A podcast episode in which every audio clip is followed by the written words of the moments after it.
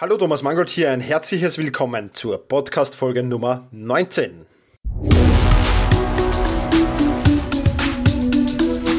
Effizienter arbeiten, lernen und leben. Der wöchentliche Podcast zum optimalen und maßgeschneiderten Selbstmanagement.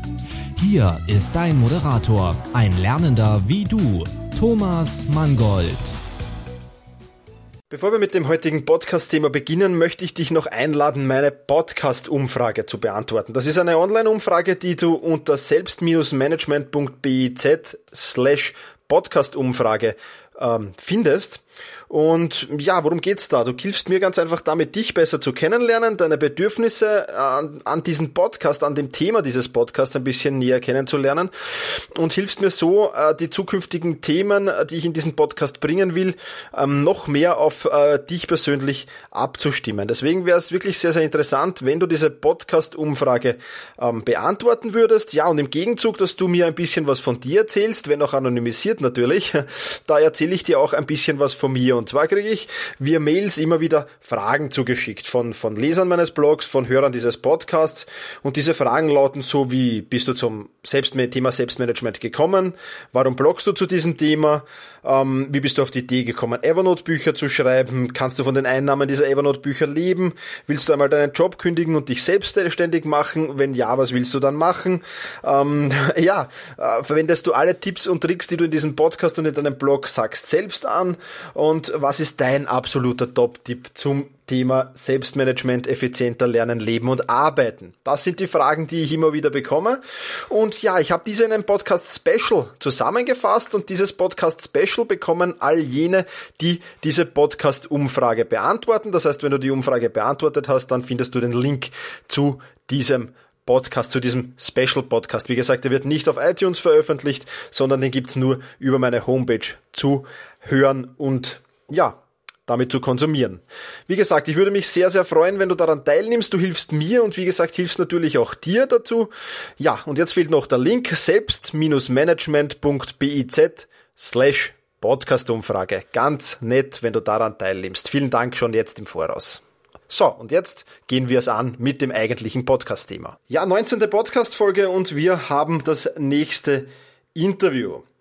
Zum Selbstmanagement gehört für mich auch ähm, Selbstverantwortung für seine Finanzen zu übernehmen. Ich habe selbst die Verantwortung für meine Finanzen übernommen, schon vor ein paar Jahren, allerdings auf eine etwas andere Art und Weise als mein heutiger Gast. Daher freut es mich besonders, heute Holger Grete begrüßen zu dürfen. Er ist Blogger und schreibt auf zendebo.de über Geld, Börse, Investieren, aber auch über mentale Themen wie Glück, Zufriedenheit und Lebensstil. Neben seinem Blog betreibt er auch einen Podcast und bietet einen E-Kurs an. Ja, ich will jetzt gar nicht mehr viel Worte in die Einleitung verlieren, äh, sondern äh, bitte ihm einfach, sich selbst vorzustellen und ja, schalte jetzt um auf das Interview mit Holger. Ja, hallo Holger, es freut mich, dass du dir für dieses Interview Zeit genommen hast. Ja, hallo Thomas. Freue mich, dass ich dabei sein darf. Super, ja. Ähm, viele wird das jetzt vielleicht ein wenig überraschen, aber du kommst ursprünglich nicht aus der Finanzbranche und hast dich eigentlich erst vor ein paar Jahren mit diesem Thema zu beschäftigen begonnen. Vielleicht kannst du dich meinen Hörern und Hör Hörerinnen und Hörern ein wenig vorstellen und ein bisschen deinen Background erklären. Ja, also mein Name ist Holger Grete. Ich äh, schreibe und podcaste auf sendipo.de über persönliche Finanzen und unterstütze damit Menschen, erfolgreich Vermögen in Eigenregie zu bilden. Das ist so das, was ich momentan mache. Ähm, ja, wie bin ich dazu gekommen? Also 2009 habe ich mich als Honorararzt selbstständig gemacht. Also ich bin äh, Arzt, also habe Medizin studiert ähm, und habe mich halt selbstständig gemacht, um mehr Kontrolle über meine Arbeitszeit zu bekommen, um mich selbst besser zu managen können sozusagen mhm. äh, und auch weil das zum Zeit, äh, damaligen Zeitpunkt eine ganz lukrative Sache war. Ähm, Im gleichen Jahr, also auch 2009, bin ich dann zum ersten Mal Vater geworden und beide Aspekte, also Selbstständigkeit und die Gründung einer Familie, haben mich dann zu dem Entschluss gebracht, ähm, meine bzw. unsere finanziellen Angelegenheiten nicht mehr in die Hände von irgendwelchen Finanzberatern zu geben, mhm. sondern das Ganze in Eigenregie umzusetzen. Okay. Und ich habe da eine Menge Bücher gelesen und ähm, bin ganz schnell bei Autoren gelandet, die das propagieren, was ich als passives Investieren bezeichne Wobei man sagen muss, dass ich jetzt 2009 nicht ganz bei Null angefangen habe mit dem Thema Investment, sondern äh, schon etwas Börsenerfahrung hatte und vorher also mich mit dem Thema schon ein bisschen ähm, ja, beschäftigt habe. Okay. Sehr spannend. Ähm, zum Thema passiven Investieren kommen wir dann gleich. Zuerst mhm. Äh, interessiert mich noch eine Frage, die so in Richtung Selbstmanagement noch geht. Ähm, wie viel Zeit findest du, sollte man sich eigentlich mit dem Thema Finanzen beschäftigen, wenn man das wirklich selbst in die Hand nehmen will? Also wichtig ist es erstmal, dass man sich überhaupt mit dem Thema beschäftigt. also, äh, also ich glaube, die meisten Leute scheitern daran, dass sie es ganz verdrängen. Und äh, für viele gibt es nichts Schlimmeres, als, ich habe das mal so geschrieben in einem Artikel, ähm, als sich mit Geld zu beschäftigen. Die würden viel lieber in den Keller laufen und den ausmisten, ja, äh, was ja für viele der Horror schlechthin ist. Aber das ist immer noch besser, als jetzt mal ein Buch in die Hand zu nehmen und sich mit Geldanlage zu beschäftigen ähm, oder jetzt vielleicht äh, den Finanzordner mal durchzuschauen. Ähm, also den ersten Schritt erstmal machen, überhaupt sagen, okay, ich bin jetzt mal bereit, mich mal hinzusetzen und das mal anzugehen äh, aktiv. Das ist der erste wichtige Schritt, denke ich. Ähm, was jetzt äh, viele im Speziellen von der Börse abhält, ist der Irrglaube, das Ganze ist nicht nur äh, total riskant, sondern auch noch total oder mega zeitaufwendig. Und beides stimmt so nicht. Also meine Empfehlung ist, sich einmal richtig damit zu beschäftigen. Ähm, das kostet dann, ja, weiß ich nicht, ein paar Wochen, ein paar Monate vielleicht, ja. Mhm. Ähm, dann daraus eine Anlagestrategie zu entwickeln aus den Erkenntnissen, die man bekommt und diese dann praktisch umzusetzen. Und dann, wenn man das dann als Passivinvestor betreibt, so wie ich das tue, äh, muss man sich in der Folge wirklich nur noch sehr wenig damit äh, auseinandersetzen mit diesem Thema. Also ich, ähm, gut, in meinem Fall äh, lese ich und äh, natürlich sehr viel darüber und, und ja. äh, gucke mir viele Sachen an, weil ich darüber schreibe und podcaste.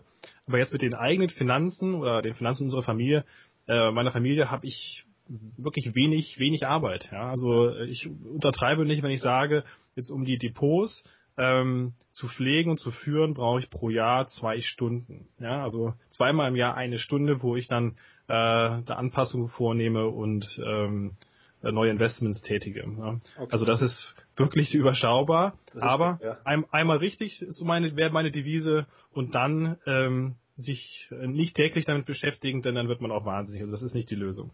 Okay. Kann ich mir vorstellen. Ja, ich ich habe das hinter mir. ähm, ja, du hast es schon angesprochen. In deinem Blog geht es ja ums passive Investieren und um ETFs. Ähm, jetzt werden viele mit diesen beiden Begriffen nicht viel anfangen können. Vielleicht, ähm, vielleicht kannst du kurz die beiden Begriffe erklären, was das bedeutet. Ja, also passiv investieren ist eine Anlagestrategie und ETFs sind äh, ein Anlageprodukt, mit dem man diese Strategie in der Praxis umsetzen kann. Vielleicht mit den ETFs angefangen. Ein ETF ist ein Exchange Traded Fund, auf Deutsch ein börsengehandelter Indexfonds. So, was ist jetzt ein Indexfonds? Das ist ein, ein Fonds, der in der Wertentwicklung einem Börsenindex folgt. Und äh, ein Börsenindex setzt sich ja aus einzelnen Wertpapieren zusammen und spiegelt die Entwicklung ganzer ähm, Aktienmärkte wieder zum Beispiel. Mhm.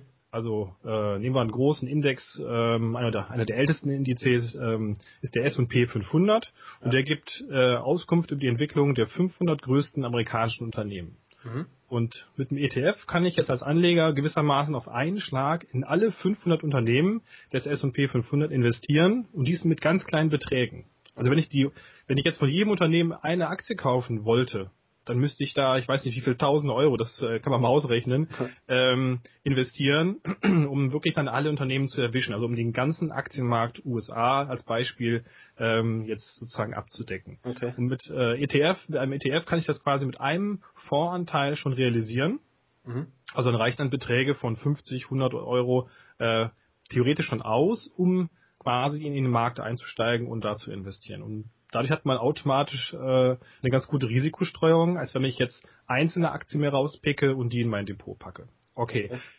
Börsenhandelt heißt jetzt, dass es, obwohl es ein Fonds ist, ähm, genauso handelbar ist wie eine Aktie. Das heißt also, ich kann, wenn die Börse offen hat, ähm, den, äh, einen ETF kaufen und verkaufen. Das ist jetzt, wenn man langfristig investiert, gar nicht mal so wichtig, aber äh, eben ein Unterschied noch zu einem normalen ähm, Fonds. Und ähm, der wesentliche Unterschied jetzt von einem Indexfonds zu einem aktiv gemanagten Fonds sind die Kosten, die bei den klassischen Investmentfonds, wo es also einen Fondsmanager gibt, deutlich höher liegen.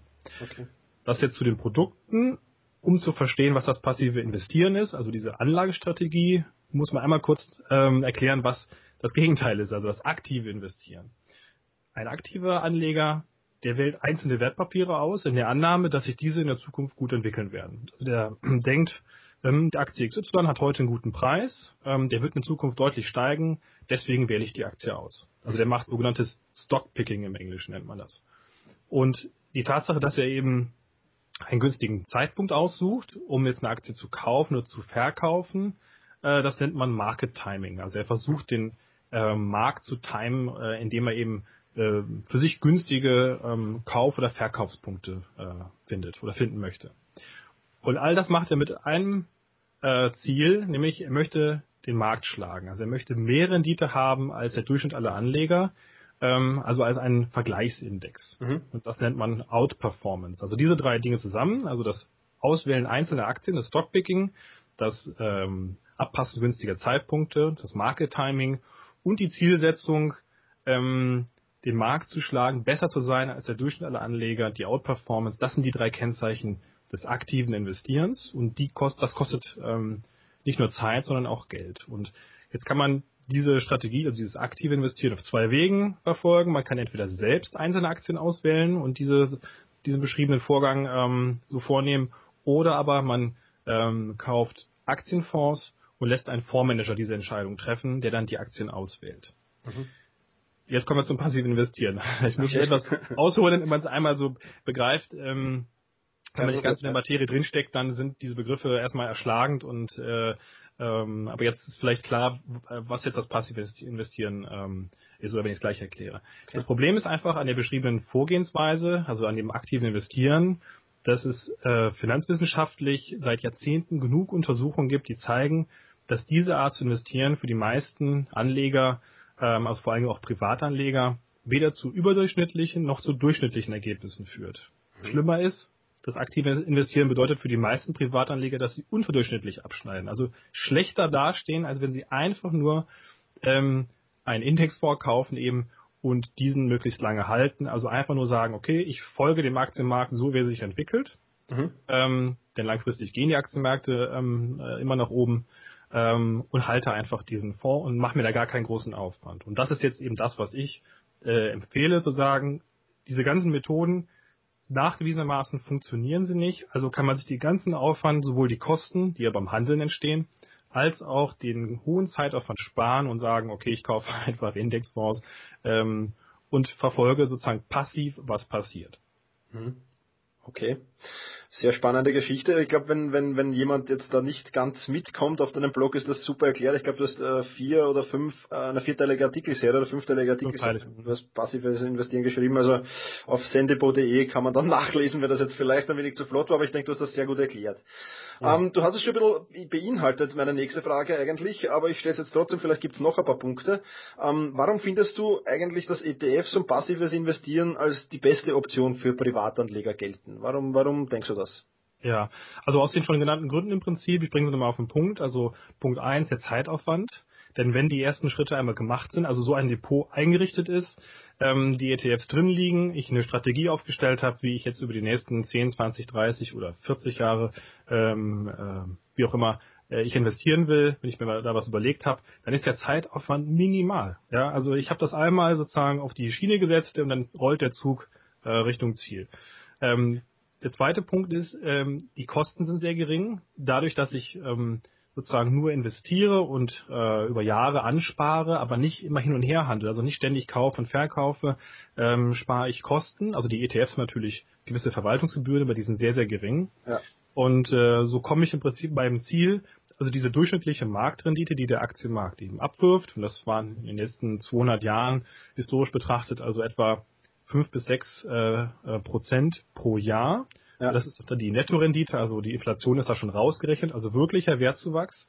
Ähm, und den kann ich dann möglichst zu, zu 95 Prozent oder so ähm, erwischen. Ja? Okay. Äh, denn je mehr Kosten ich habe auf, der, auf, der, auf meinem Weg, desto weniger Rendite bleibt übrig. Das ist klar. Ne? Also wenn ich äh, Rendite erwirtschafte, habe aber gleichzeitig hohe Kosten für die ganze Geschichte, äh, bleibt unterm Strich ähm, weniger übrig. Das ist klar. Also es ist hier kosteneffizient. Also wenig Zeit, wenig Kosten. Und das dritte ist, es ist insofern auch einfacher und etwas weniger riskant als die Direktanlage in Aktienfonds, da ich ähm, eben die erwähnte Streuung einfach schon erreiche. Ne? Da, wenn ich jetzt mehrere ETFs habe, die alle dann wiederum in ähm, äh, Dutzende oder sogar Hunderte äh, Aktien investieren, dann habe ich sozusagen mit äh, mit meinem Portfolio mit vielleicht drei, vier oder fünf ETFs ähm, Tausende von Unternehmen, also Tausende von Einzelaktien drin.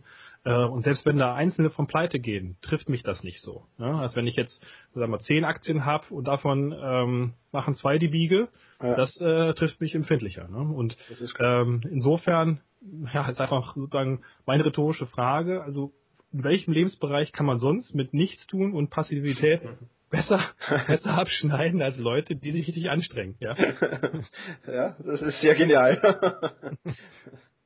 ja, super. Ähm, gut, jetzt äh, unterscheidet man ja auch beim Alter. Also jetzt, äh, da haben wir eine Frage, stell dir mal vor, du bist 20 Jahre alt, wie würdest du dich da finanziell aufstellen? Wie mit 40 und wie mit 60? Gibt es da Unterschiede in dieser Strategie und wenn ja, welche gibt es da? Also grundsätzlich würde ich immer ein Wertpapierdepot einrichten, unabhängig vom Alter. Ähm, das auch mit ETFs machen. Ähm, was ich am Alter ausrichten sollte, ist die Anlagestrategie. Ähm, wir haben ja sozusagen zwei Phasen im also Anlegerleben, kann man sagen. Also wir haben die Ansparphase, das ist die Phase, wo wir eben reinzahlen, und wir haben die Endsparphase, das ist die Phase, wo wir das Geld rausnehmen und davon leben wollen. Das ist ja der ganze Gag an der Geschichte. Wir sparen ja nicht einfach so aus Spaß, sondern äh, und legen aus Spaß an, sondern wir wollen ja ähm, Vermögen bilden. Ähm, und von diesem Vermögen wollen wir dann später leben, wenn wir eben keine Lust haben, mehr zu arbeiten oder nicht mehr arbeiten können. Ähm, das ist ja sozusagen der ganze Sinn und Zweck der Geschichte. Mhm. Und ähm, abhängig davon, wo ich jetzt im Leben stehe, an äh, wie alt ich eben bin und wie viel Zeit ich noch habe, bis zu dem Zeitpunkt, wo ich ähm, nicht mehr von meiner Arbeit, sondern von meinem Vermögen leben will, ähm, sollte ich ähm, sozusagen die Strategie ausrichten. Das bedeutet im Wesentlichen, ähm, Depot hat zwei ähm, große Blöcke, kann man sagen. Es gibt äh, risikoarme Anlagen und äh, risikostärkere oder risikoreichere Anlagen. Mhm. Äh, risikoreich, äh, das sind die Aktien ja. und risikoarm sind im Wesentlichen die Anleihen. Ja, also oder auch Rentenpapiere genannt. Staatsanleihen oder auch Unternehmensanleihen. Mhm. Ähm, unter Risiko in diesem Zusammenhang verstehen wir ja immer die Wertschwankungen. Denn Aktien schwanken stark im Wert. Das heißt also, die können, äh, in einem Jahr kann der Aktienmarkt mal plus 30 Prozent zulegen, im Jahr darauf aber um 5% schrumpfen, dann äh, macht er wieder plus 10%, dann tut sich zwei Jahre gar nichts, 0% Rendite und so weiter. Ja. Und ähm, es geht also immer auf und ab und das ist ja das, was die Leute wahnsinnig macht, wo die Ängste entstehen und wo man denkt, oh Gott, oh Gott, äh, jetzt geht alles ein Bach runter. Ähm, und das ist das, was sozusagen die, die Verlustangst eben triggert. Ne? Also dieses Wertschwankungsrisiko. Mhm. Die Anleihen haben das minimal auch, aber viel, viel geringer. Also sie sind viel, viel stabiler und ähm, sind sozusagen dann der Wertstabilisator im Depot. Das heißt also, um es auf den Punkt zu bringen, wer jung ist, der kann und sollte auch viele Aktien im Depot haben. Mhm. Denn selbst wenn diese stark schwanken, also äh, genau gesagt, das Depot auch mal ins Minus rutscht äh, und auch mal rote Zahlen stehen für ein, zwei Jahre, ist das, ist das egal. Ja, Denn ähm, man braucht das Geld ja nicht. Man äh, ähm, erwirtschaftet ja Geld durch sein Arbeitseinkommen und ähm, bis sozusagen man zu einem Zeitpunkt kommt, wo man das Geld braucht, haben sich diese zwischenzeitlichen Verluste wieder ausgewachsen und ausgeglichen. Mhm. Der ältere Anleger, also wenn jetzt jemand mit 55 beispielsweise erst einsteigt und ein Depot aufbaut, ähm, der sollte von Anfang an viel mehr Anleihen drin haben. Ne? Also äh, schon viel mehr darauf achten, dass er Wertstabilität hat, damit er ähm, ja, wenn er in 10, 15 Jahren das Geld braucht, dann nicht gerade quasi in dem Börsentief hängt und äh, dass das Geld oder die, die Aktien viel weniger wert sind und wenn er verkauft, dann eben Verluste macht. Hm, ist klar. Gut, dann habe ich jetzt einmal ein bisschen eine freche Frage vielleicht. ähm, ich denke denk mal, bin ich mit intelligentem Stockpicking, also einzelne Aktien auswählen, nicht besser dran als mit deiner Strategie, denn wenn ich starke Trendaktien zum Beispiel nehme, wird ja der Kursverfall weniger sein, ähm, wenn, die, wenn der Gesamtmarkt einbricht und im Gegensatz aber, wenn Kurssteigerungen überproportional sind, wenn sich der Gesamtmarkt auch gut entwickelt. Ähm, warum sollte ich trotzdem in ETFs anlegen dann?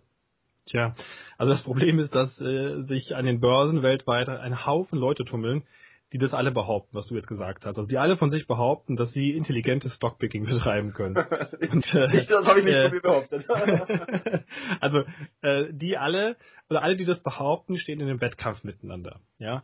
Äh, und Fakt ist, also jedem Kauf einer Aktie steht ein Verkauf gegenüber. Also jedem Käufer ein Verkäufer. Also man handelt da nicht mit irgendeinem anonymen Wesen, das Börse heißt, sondern die Börse ist ja quasi der Marktplatz. Mhm. Also wenn ich eine Aktie kaufe, dann verkauft die mir gerade jemand. Und äh, der hat einen Grund dafür. Ich habe ja auch einen Grund dafür, dass ich die kaufe. Als ja. Stockpicker sage ich ja, hm, die Aktie ist sehr unterbewertet, ähm, die ist günstig im Preis, die kaufe ich jetzt.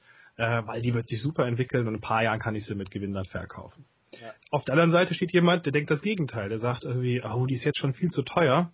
Ähm, oder ich habe jetzt schon Gewinne damit eingefahren, die wird eher fallen im, im, im Preis, weg damit. Ja. ja. Jetzt ist die Frage, äh, wer hat recht von den beiden? Ja. Ähm, und wer kontinuierlich besser abschneiden will als der Durchschnittsanleger, der kann das nur, wenn er von den Fehlern der anderen profitiert. Und jetzt muss man wissen, dass aber 90 Prozent der ähm, Käufer und Verkäufer am Markt nicht von Kleinanlegern, also Leuten wie uns getätigt werden, sondern von sogenannten institutionellen Anlegern. Das sind Großbanken, Investmentfirmen äh, und so weiter. Und da muss man sich fragen, kann man und will man sich mit äh, diesen Leuten messen? Ja? ja? Haben die vielleicht bessere Werkzeuge, bessere Computer, äh, eine ganze Mannschaft, die Recherchen anstellt, ähm, wo ich sozusagen vor meinem Heim-PC einfach kaum mit konkurrieren kann. Mhm. Ähm, und es gibt eben auch genug Untersuchungen, die zeigen, dass Privatanleger bei der Geschichte eher alt aussehen. Das heißt also, ich, ich betreibe da einen hohen Aufwand, zeitlich gesehen, sitze da stundenlang vorm Rechner, wo ich vielleicht sonst in der Sonne sitzen könnte, äh, muss recherchieren, um die richtige Aktie zu finden, laufend Börsennachrichten und Kurse beobachten. Und am Ende sozusagen schneide ich dann noch nicht mal statistisch gesehen besser ab als der Durchschnitt, vielleicht sogar schlechter. Da frage ich mich, will ich das wirklich? Ne? Ja. Und zu dem Stichwort Trendaktie. Trend heißt ja, viele Leute haben schon auf diese Aktie gesetzt und noch mehr wollen sie gerade kaufen. Deswegen steigt ja der Kurs. Und deswegen ja. ist sie ja so trendy. Ähm, wie Apple jetzt zum Beispiel gerade. Ne? Und das bedeutet, der Kurs ist hoch und die Aktie entsprechend teuer. Wann kaufe ich aber Dinge, wenn sie gerade besonders teuer sind? Ich will doch eigentlich eher das Gegenteil. Ne? Ja. Genau. da ist der richtige Zeitpunkt halt dann extrem schwer zu finden. Das ist klar. Genau, genau. Gut, jetzt will ich ein bisschen weg äh, vom, vom, vom äh, Investieren, ein bisschen äh, hin zur mhm. anderen Seite deines Blogs, die es ja auch gibt. Ähm, und auch in meinem Blog geht es ja um Zeit und Selbstmanagement. Und du hast einen super Artikel geschrieben. Mhm, danke. Ähm, das ist der, warum Zeit nicht Geld ist. Und da schreibst du, wahrer Wohlstand ist Reichtum an frei verfügbarer Zeit. Und ähm, das kann ich nur voll und ganz unterstreichen. Und vielleicht kannst du meinen Hörerinnen und Hörern ein bisschen näher bringen, was genau du damit meinst. Mhm. Ja, also man kann viel darüber diskutieren, welchen Sinn das Leben hat. Und ähm, mein Ansatz ist, ich denke, bis jemand die endgültige Antwort rausgefunden hat, sollten wir uns alle eine gute Zeit machen. Also sprich, das Leben genießen und uns über Glücksmomente freuen. Und leider wissen, wissen viele Menschen intuitiv aber gar nicht mehr, was sie überhaupt glücklich macht und was nicht. Und äh, auch in diesem Bereich äh, habe ich mir angeguckt, was die Wissenschaft zu sagen hat. Und ähm, ja, also Glücksforscher sagen, Dinge, die uns am meisten Spaß machen, die kosten eigentlich kaum Geld. Also das äh, sind so Sachen wie Sex, Freunde, gemeinsames Essen oder einfach nur rumliegen, sich entspannen. Ja? ja. Was wir dafür brauchen, ist also nicht Geld, aber Zeit. Und gerade die fehlt uns häufig, wenn wir pausenlos arbeiten und ständig dem Geld hinterherjagen, Überstunden machen, um, um, um noch mehr zu erreichen oder noch mehr äh, kaufen zu können. Mhm. Und ähm, leider glauben viele das, was die Werbung ständig suggeriert, nämlich dass uns ein neues Auto, eine schicke Uhr oder ein großes Haus äh, glücklicher machen. Das, das tun die Dinge auch, ein paar Tage, im besten Fall ein paar Wochen. Aber irgendwann kommt der Zeitpunkt, an dem wir uns einfach dran gewöhnt haben, dass sie da sind. Und äh, dann halten wir diese ganzen materiellen Dinge für selbstverständlich. Und was viel schlimmer noch ist, wir haben plötzlich Angst, dass wir sie verlieren können und dass sie uns jemand wegnimmt. Mhm. Und äh, ja, man kann es zusammenfassen in diesem Spruch, der nicht von mir ist. Äh, ich kenne jetzt über den, den, den äh, Autor gar nicht. Äh, der Spruch ist, wir kaufen Dinge, die wir nicht brauchen, von Geld, das wir nicht haben. um Leute damit zu beeindrucken, die wir nicht mögen. das ist genial, ja. ja, und besser kann man es eigentlich nicht sagen. Ähm, ja, also insofern den Ansatz, wirklich die Zeit zu maximieren und Geld ähm, zu nutzen, nicht um einen Haufen Zeugs zu kaufen, ähm, weder jetzt noch in der Zukunft. Also ich lege auch kein Geld an, um später tolle Dinge zu kaufen, sondern ich will eigentlich immer sozusagen meine Freiheit und mein, äh, ja, die Zeit maximieren, die ich habe, um die Dinge tun zu können, die mir Spaß machen. Dafür nutze ich Geld. Genau. Das ist sehr gut und da kommen wir gleich zu meiner nächsten Frage. Ich weiß ja gar nicht, in welchem Artikel das war, aber ähm, wie ich das gelesen habe in deinem Blog, ist es mir eigentlich wie Schuppen von den Augen gefallen, nämlich was ich eigentlich wirklich erreichen will. Und zwar ist das die Entkopplung von Zeit und Geld zu schaffen. Mhm. Ähm, das ist auch jetzt vielleicht ein bisschen schwer vorstellbar, vielleicht kannst du das auch kurz äh, wenig erklären, was das bedeutet. Ja, also die meisten Menschen tauschen ja Zeit gegen Geld. Also um das heißt, um Geld zu verdienen, stellen sie einen Teil ihrer Lebenszeit anderen zur Verfügung.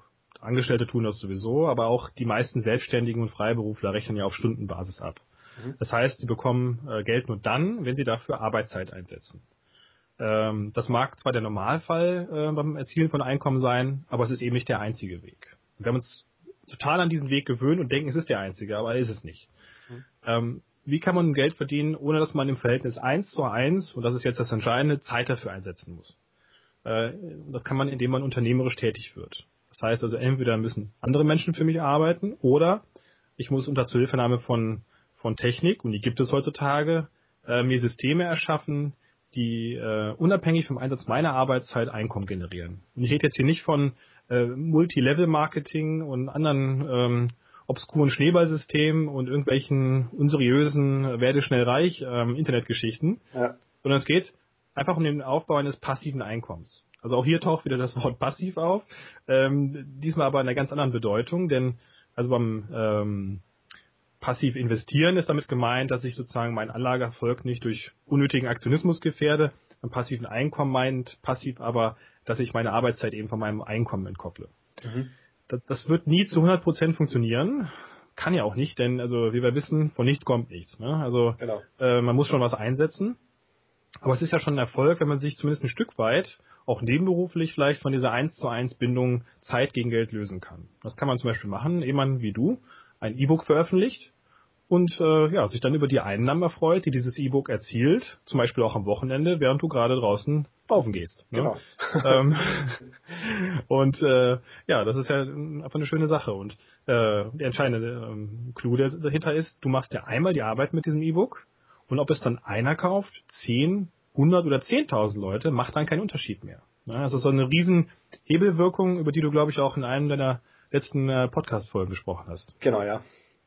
und äh, ja, wenn ich jetzt nicht das jetzt nicht will, oder die Leute sagen, oh, ich habe jetzt keine Idee jetzt für ein, für ein Buch oder ich weiß nicht was, ähm, da kann man ja ein bisschen drüber nachdenken noch, äh, was man sofort tun kann, um sich jetzt äh, unternehmerisch zu betätigen oder an einem Unternehmen teilzuhaben, ist eben zum Beispiel Aktien zu kaufen oder ähm, ja am besten ETFs. Ne? Dann bin ich ja auch am Gewinn eines Unternehmens beteiligt, ohne dass ich jetzt die Zeit einsetzen muss.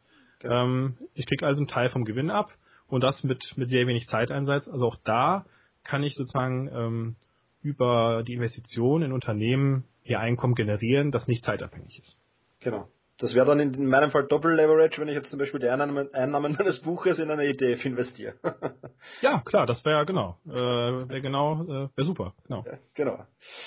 Ja, sehr spannend äh, habe ich auch die Unterscheidung zwischen Lebenszufriedenheit und Glück gefunden, die du im Artikel Geld macht nicht glücklich oder doch beschreibst. Äh, der Unterschied mhm. ist sehr schön erläutert da, vielleicht kannst du auch darauf kurz ein wenig eingehen.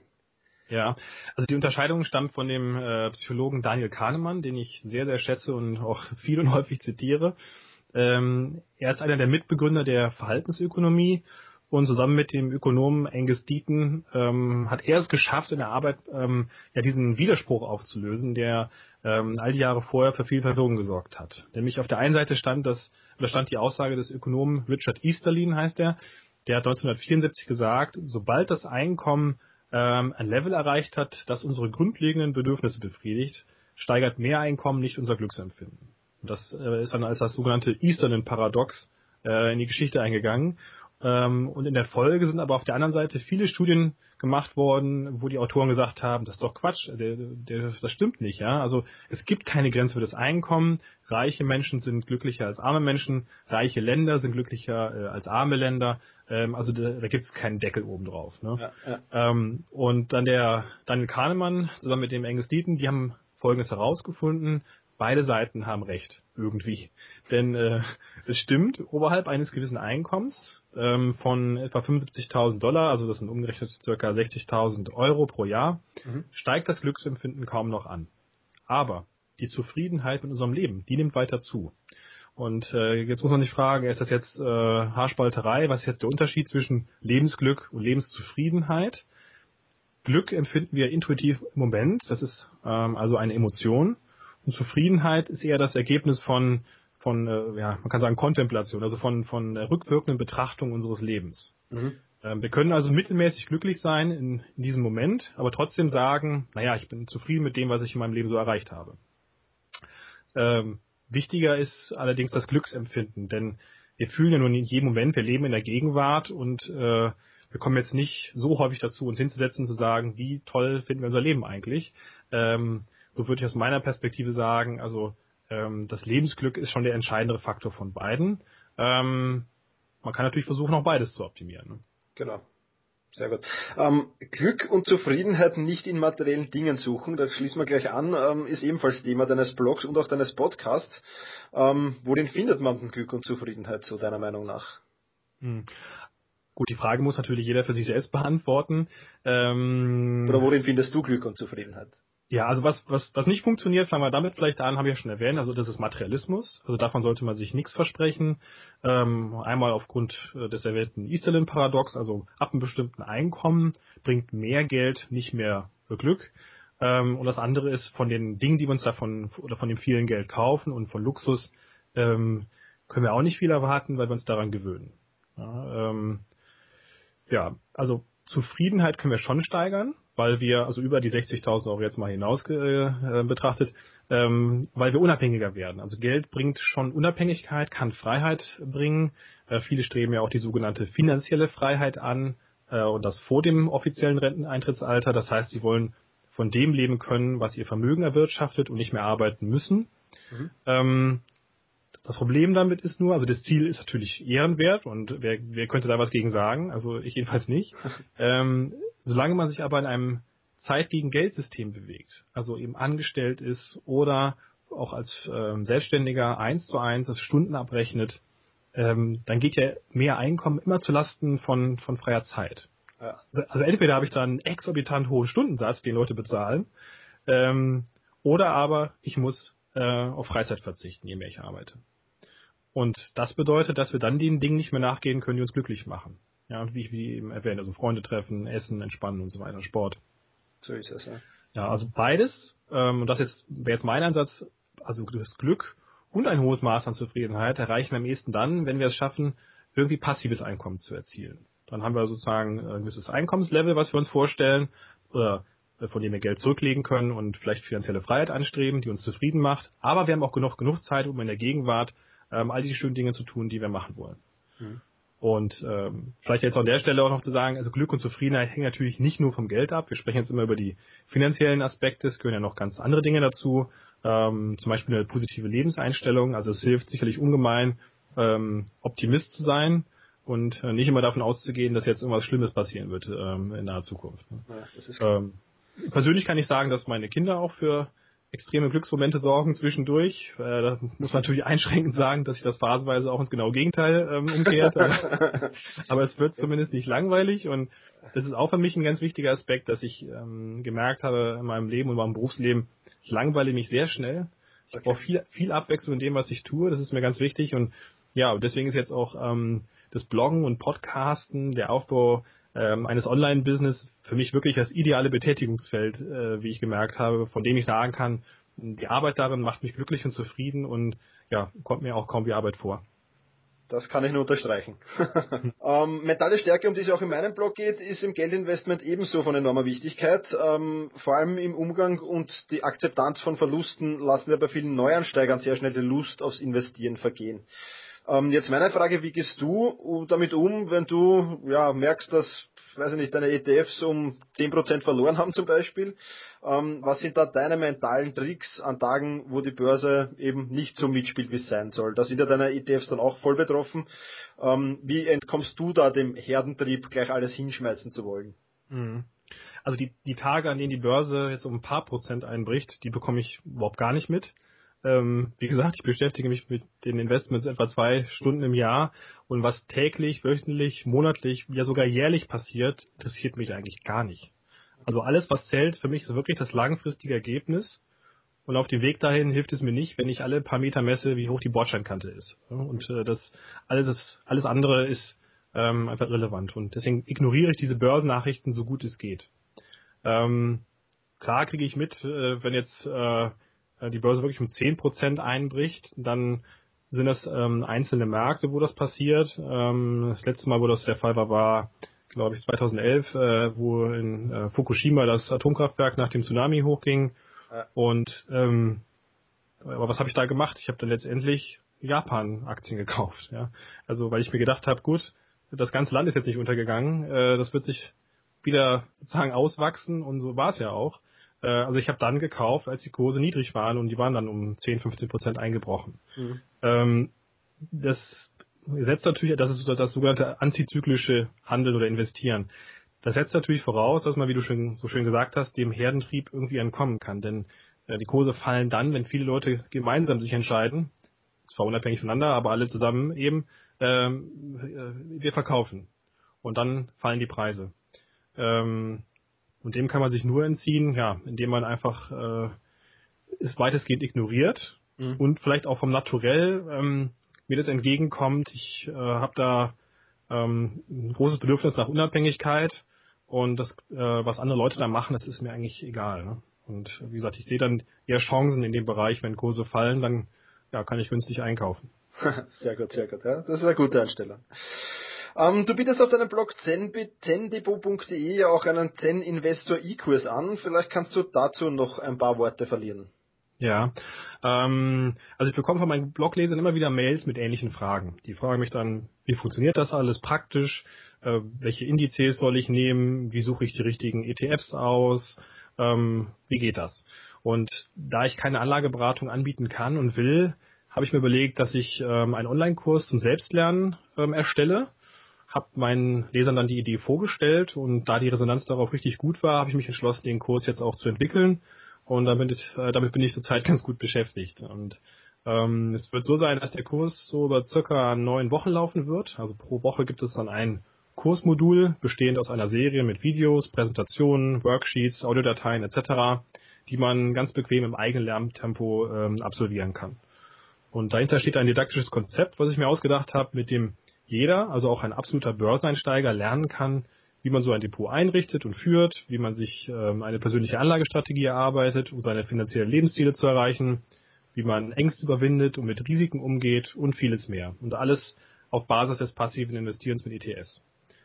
Ja, und ich hoffe, dass ich den Kurs äh, zwei, äh, Anfang 2014 anbieten kann und okay. wer sich dafür interessiert, äh, kann sich gerne unverbindlich in die Interessenliste eintragen ähm, unter ähm, zeninvestor-kurs.de und dort gibt es dann auch weitere Informationen äh, per Kursnewsletter und natürlich die Info, sobald es losgeht.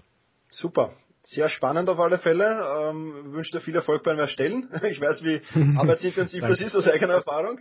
Ja, es ist wirklich ähm, viel Arbeit. Ja, das glaube ich, ja. Und ja, ich bedanke mich für das Interview. Wie gesagt, ich kann nur jeden deinen Blog, deinen Podcast und äh, auch den Kurs empfehlen. Also es ist wirklich sehr, sehr spannend, was du da anbietest und ja, auch für mich, wo ich schon mit Finanzen einige Erfahrung habe, ähm, extrem spannend und extrem gut geschrieben und, und auch optisch ausgezeichnet gemacht. Also du hast da echt einen Haupttreffer gelandet, sage ich jetzt einmal. Ja, vielen, vielen Dank. Ja, danke fürs Interview und ähm, ja, ich hoffe, wir bleiben regelmäßig in Kontakt. Sehr spannend auf, auf alle Fälle. Auf jeden Fall, Thomas, auf jeden Fall. Vielen Dank. Super, danke. Okay, mach's gut. Danke, du auch. Ciao. Tschüss. Vielen Dank fürs Zuhören. Viele weitere Artikel und Inspirationen findest du auf selbst-management.bertha Ida Zeppelin. Und jetzt viel Spaß beim effizienten Arbeiten, Lernen und Leben.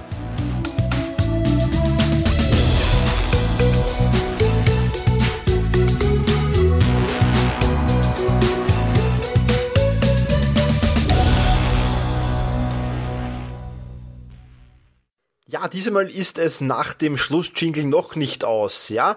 Ich will dich noch einmal daran erinnern, bitte nimm an meiner Podcast-Umfrage teil. Ähm, du findest diese unter selbst-management.biz slash Podcast-Umfrage. Und ja, wie gesagt, du bekommst dann einen zusätzlichen Special-Podcast. Also auch wenn du jetzt vielleicht im Auto sitzt und die Ampel gerade rot ist, vielleicht notierst du es dir kurz im Kalender ein oder wenn du gerade im Zug sitzt oder auf dem Weg zur Arbeit bist, vielleicht kannst du kurz deinen Kalender zücken und dir eine Erinnerung an diese Podcast-Umfrage einsprechen, einprogrammieren oder was auch immer. Ich würde mich sehr, sehr freuen, wenn du daran teilnimmst.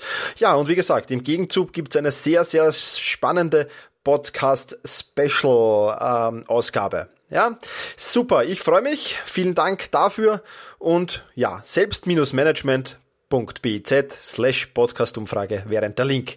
Das war's jetzt endgültig von mir. Genieße deinen Tag.